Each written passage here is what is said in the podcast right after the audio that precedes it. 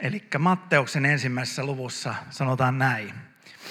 Maria, Jeesuksen äiti, oli kihlattu Joosefille. Ennen kuin hänen liittonsa oli vahvistettu, kävi ilmi, että Maria pyhän hengen vaikutuksesta oli raskaana.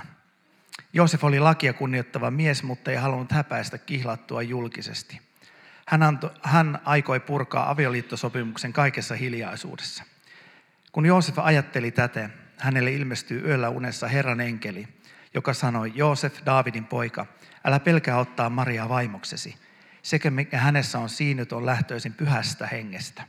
Hän synnyttää pojan ja sinun tulee antaa pojalle nimeksi Jeesus, sillä hän pelastaa kansassa sen synneistä.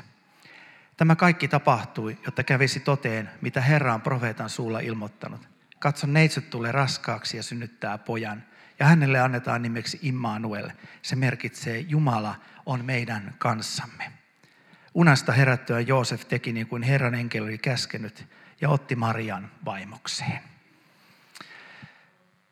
Tämä sunnuntai on oikeastaan, voisiko sanoa, semmoinen lahjojen sunnuntai siinä mielessä, että evankeliumista me nähdään, että se suuri lahja on tälle maailmalle tulossa.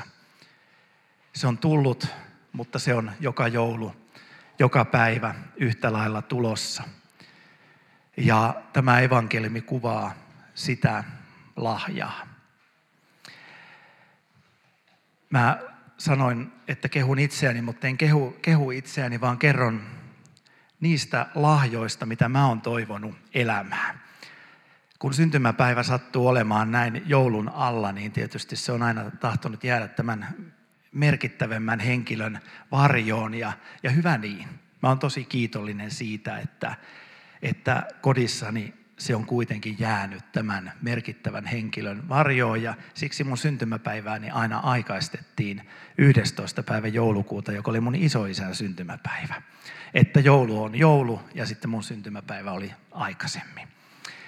Tai sitä vietettiin aikaisemmin, vaikka se todellinen päivä on, on tänään.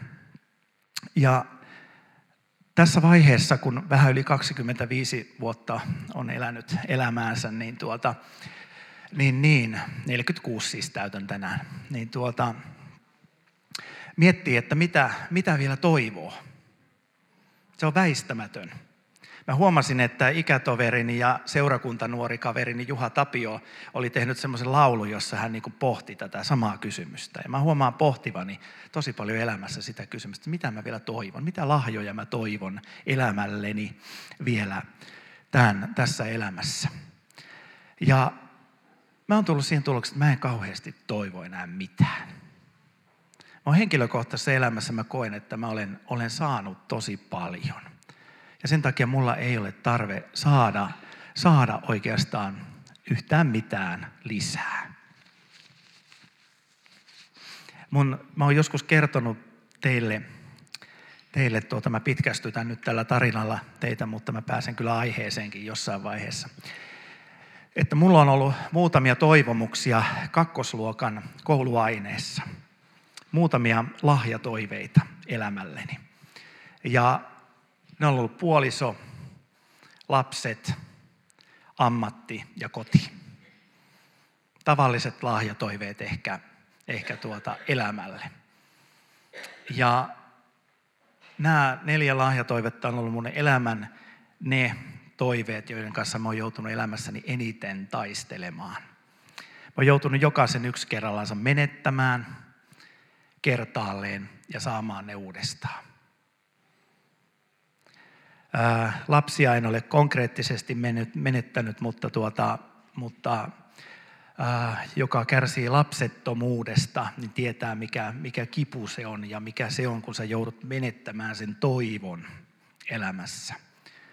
No, mä oon tosi kiitollinen elämässä, että mä oon sit saanut, saanut kuitenkin kolme lasta.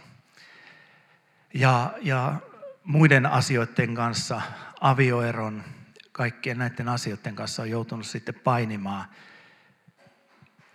asioiden kanssa, jonka mä oon toivonut elämään, hyviä asioita, mutta mä oon joutunut menettämään. Mä oon joutunut painimaan sen kanssa, että mä oon Jumalalle tosi katkera. Että mä toivon tämmöisiä hyviä tavallisia lahjoja ja sitten mä joudun menettämään ne. Kunnes on joutunut tajuamaan elämässä tai saanut tajuta, että tuota, tämä on ollut Jumalan väylä mun henkilökohtaisessa elämässä kasvattaa mua ja kasvattaa myös siihen, että mä oon oppinut arvostamaan niitä lahjoja, mitä hän on mulle elämässä antanut. Ja sen takia mulla on semmoinen olo, että mä tarvi oikeastaan mitään elämässä sellaista ihmeellistä. Mutta sitten mä oon miettinyt tätä työelämää. Mitä lahjoja mä näin niin kuin joulun aikana toivoisin paketissa tulevan. Ja mulle oli hyvin puhutteleva hetki tässä. Mietin, että mitä päivää nyt edetään. Edellisen viikon maanantaina kävin tapaamassa, niin kuin mä sanoin, että esi-isääni, eli Jorma Karankoa. Ja, ja tuota, häneltä terveisiä, hän on, on sydänleikkauksesta siis toipumassa ja, ja tuota, saatiin viettää yhdessä kotiehtoollista ja, ja, tuota, ja käytiin viisi tuntia läpi elämää. Ja siellä oikeastaan kirkastui se, että en mä oikeastaan toivo myöskään täällä työelämän puolella hengellisessä työssä yhtään mitään enempää, koska mä tajusin sen, että mä oon niin saanut sen, mitä mä oon toivonut. Verkostossa on monia työntekijöitä ollut, mutta me nyt Jorman kanssa törmättiin tämmöisiin yhteisiin jalanjälkiin tuossa muutaman tunnin aikana. Ja, ja tuota, ne yhteiset jalanjäljet lähti siitä, että me rupesimme puhumaan Anna Watsonista, jonka profeetia on oikeastaan yksi semmoinen laukaiseva tekijä sille, miksi verkosto on tänä päivänä olemassa. Ja Jorma sanoi, että silloin vähän yli 20 vuotta sitten hän luki yhden kirjan, joka oli David Watsonin Minun Herrani ja Minun Jumalani. Ja tuon kirjan luettuaan ja tavattuaan Anna Watsonin, David Watson on siis kuollut aika nuorena, hän oli pappi ja, ja tuota, voisi sanoa, että Englannin karismaattisen liikkeen ja kirkon uudistusliikkeen isä tai yksi niistä. Mutta hän, hän sai kutsun aika varhaisessa vaiheessa. Mutta hänen viimeinen kirja, Minun Herrani, minun Jumalani, kertoo siitä, mitä, mitä oli Jookissa tuon seurakunnan yhtäkkiä kolmesta ihmisestä, miten se lähti virjämään ja siitä tuli valtava, valtava yhteisö, joka sitten muutti, muutti tuota Jookissa isompaan katedraaliin koko ajan ja, ja tuota, kasvoi tämmöiseksi yhteisöksi. Ja sitten Jorma sanoi mulle, että tuota, hän rukoili sen kirjan luettuaan, kun hän sai sen Englannissa, niin hän rukoili, että voi rakas Jumala, että kun mä voisin olla jossakin tuollaisessa mukana. Ja se oli mulle aivan semmoinen, niin kuin, tiedättekö, jos voi kokea sen, että pyhä henki menee niin kuin, sillä lailla niin kuin päästä varpaisin läpi ja tulee semmoinen järisyttävä tunne. Se ei ole siis mikään uskonmitta, että niin pitäisi joskus elämässä tapahtua, mutta se oli semmoinen järisyttävä tunne. Nimittäin samaan aikaan mä olin saanut tuon kirjan ja lukenut sen ja rukoillut ihan saman rukouksen, että voi herätä, jos mä saisin joskus olla mukana jossakin tuommoisessa. Ja siinä hetkessä mä tajusin, että hei, mähän on mukana. Mähän on mukana jossakin tällaisessa. Se on ollut mulle tämän joulun lahja. Se on enemmän kuin syntymäpäivälahja, se on enemmän kuin joululahja. Tajuta yhdessä hetkessä, että minä saan olla mukana jossakin tuollaisessa. Ja teistä jokainen saa olla mukana jossakin sellaisessa, missä toivon mukaan saa rukoilla sitä, että tapahtuisi jotain järisyttävää tässä kaupungissa, tämän kansan keskellä. Ei meidän tähden, ei minun tähden, vaan sen tähden, että Jumalan valtakunta voisi menestyä. Ja me ollaan mukana sellaisessa. Ja sen takia se on niin järisyttävää. Meistä jokainen on jotakin aikaa varten. Ja sinä olet jotakin aikaa, jotakin tilannetta varten. Työ on Jumalan, mutta me olemme jokainen jotakin aikaa varten. Ja näin lahjojen paketoimisen sunnuntaina Jeesus on kohta syntymässä. Ja mulle se oli jotenkin semmoinen järisyttävä lahja, että Jumala on ennalta käsin nähnyt ja näkee. Ja kun mä luin sen Anna Watsonin profetian, joka on olemassa sanasta sanaan, oli hämmästyttävää huomata, että Jumala tekee. Meistä yksikään ei tee, mutta me saamme olla, me olemme saaneet valtavan lahjan, että me saamme olla mukana jossain sellaisessa, mitä Jumala tekee. Ei vain meidän kautta, vaan totta kai joka puolella. En ajattele, että me olemme nyt ainoa oikea Jumalan valittu joukko, vaan, vaan kaikki ne, jotka ottavat vastaan sen, mitä Jumala on tarjoamassa. Ja siksi mä pyydän tänä jouluna teiltä yhtä lahjaa, että kuunnelkaa sitä, mitä Jumala on teille tarjoamassa, mitä Jumala on teille antamassa ja antanut jo. Olkaa kiitollisia siitä, mitä Jumala on antanut teille tämän yhteisön keskellä, mitä Jumala on tarjoamassa teille tulevaisuudessa. Tuossa evankeliumissa on yksi sana tai yksi lause. Jumala on meidän kanssamme. Tuon evankeliumin lahjan syntymisen ajatus on jotenkin käsittämätön. Jouluna Jumala syntyi seimeen. Me emme tiedä juuri tarkkaa sitä millä tavalla ja niin miten, miten ja kuinka ja miten kaikki meni ja oliko vehnänolkia vai kauranolkia vai, vai tuota, mitä oli, mutta joka tapauksessa Jumala syntyi seimeen. Se on se ensimmäinen ja iso lahja. Jumala syntyy ihmiseksi. Se on iso lahja. Mutta Jumalan lahja jouluna on jotenkin isompi. Siinä on se, josta torikauppiat voisi sanoa, että eikä tässä vielä kaikki.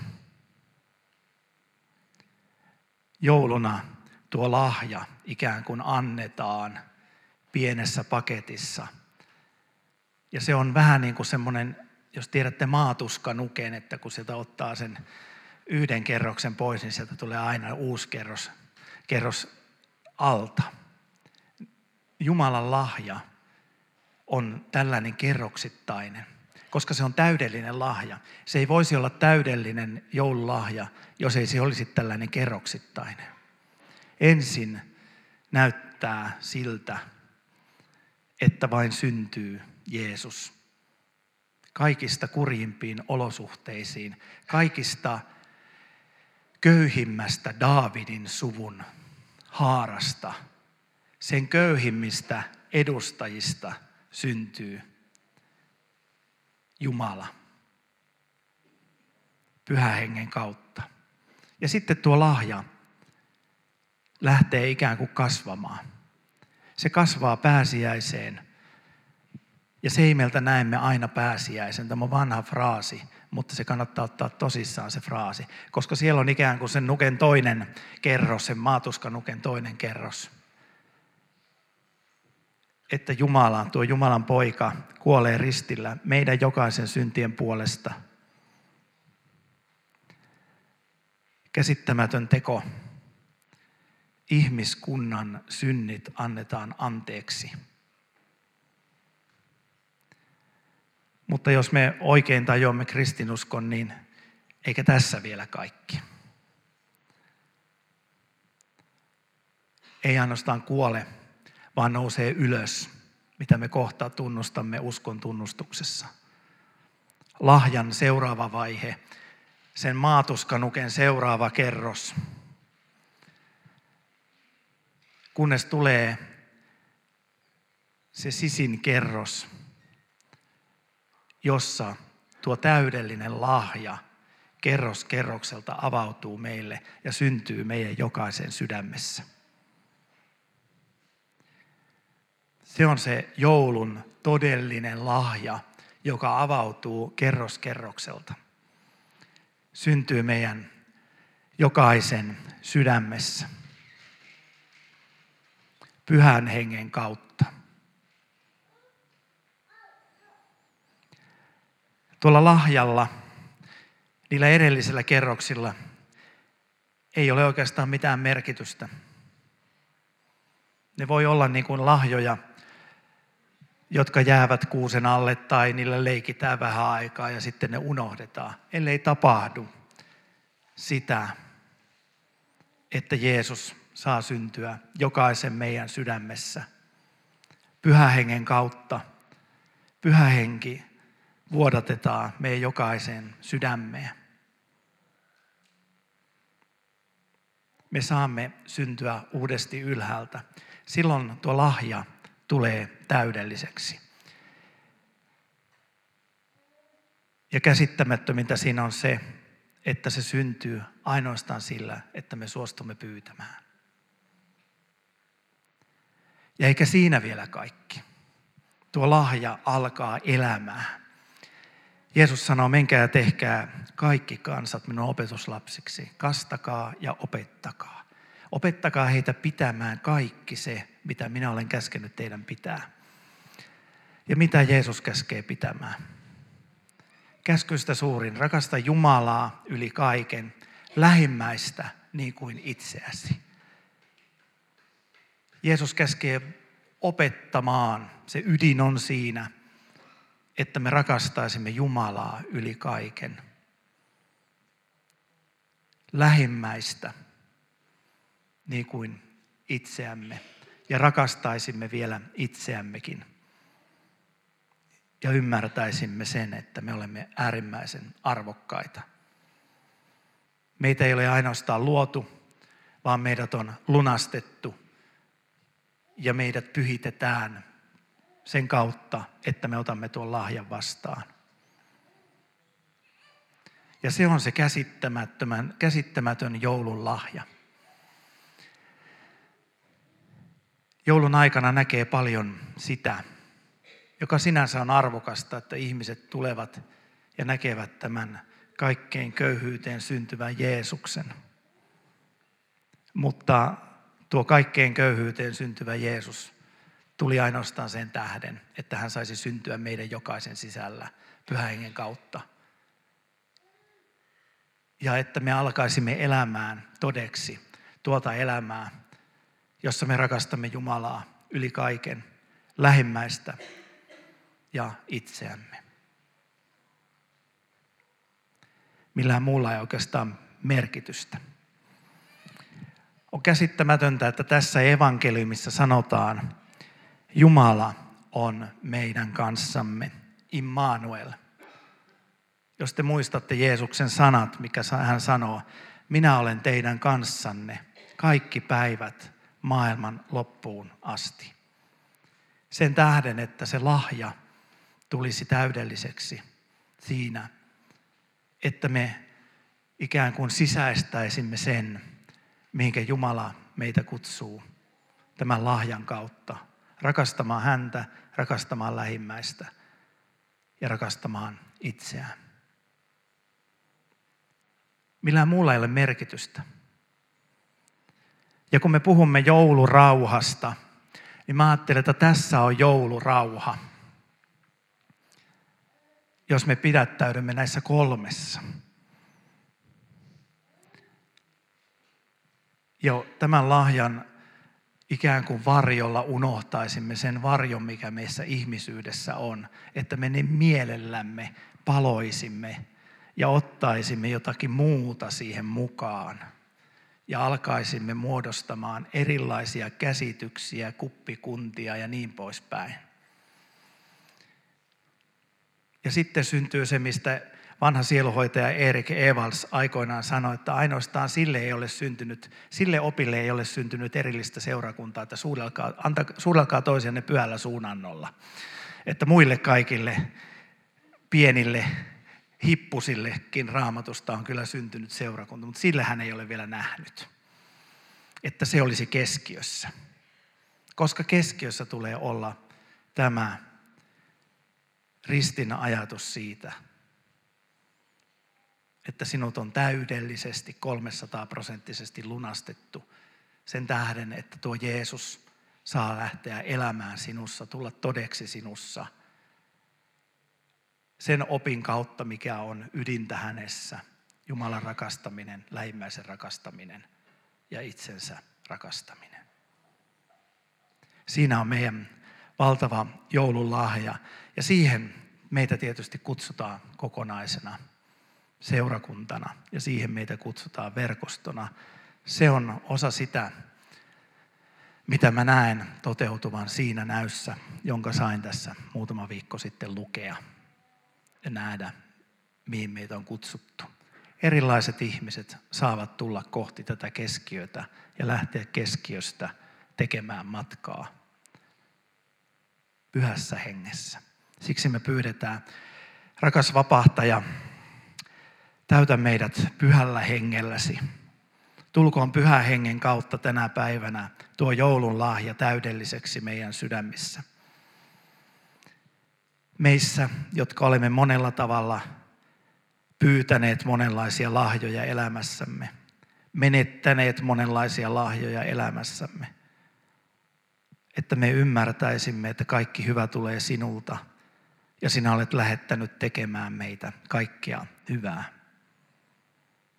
Antamaan toisillemme lahjoja, antamaan itsellemme parhaan joululahjan, vaeltamalla siinä keskiössä, johon sinä meitä kutsut. Sinä itse, Jeesus Kristus. Siksi tule mahdollisimman todelliseksi pyhä hengen kautta meidän jokaisen sydämessä.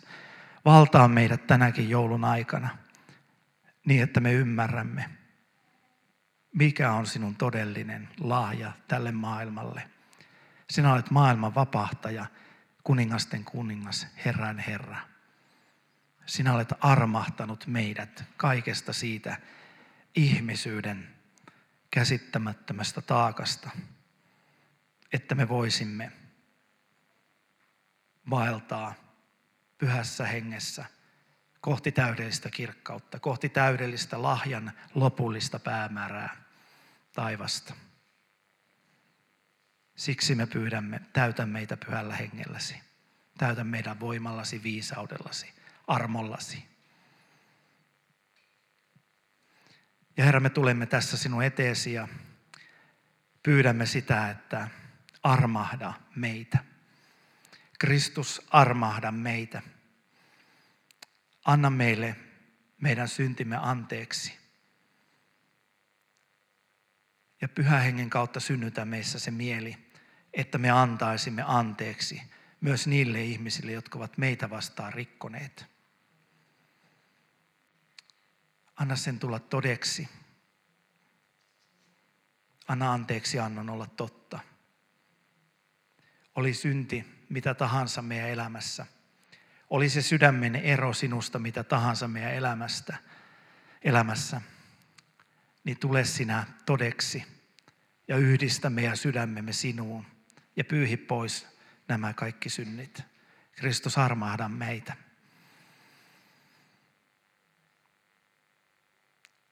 Sillä niin on Jumala maailmaa rakastanut, että antoi ainoan poikansa, ettei yksikään, joka häneen uskoo, hukkuisi, vaan hänellä olisi iankaikkinen elämä. Saat uskoa kaikki sinun syntisi anteeksi annetuksi ja tähän synninpäästö julistaa sinulle isän, pojan ja pyhän hengen nimeen. Tulkoon todellinen joulurauha sinun sydämeesi.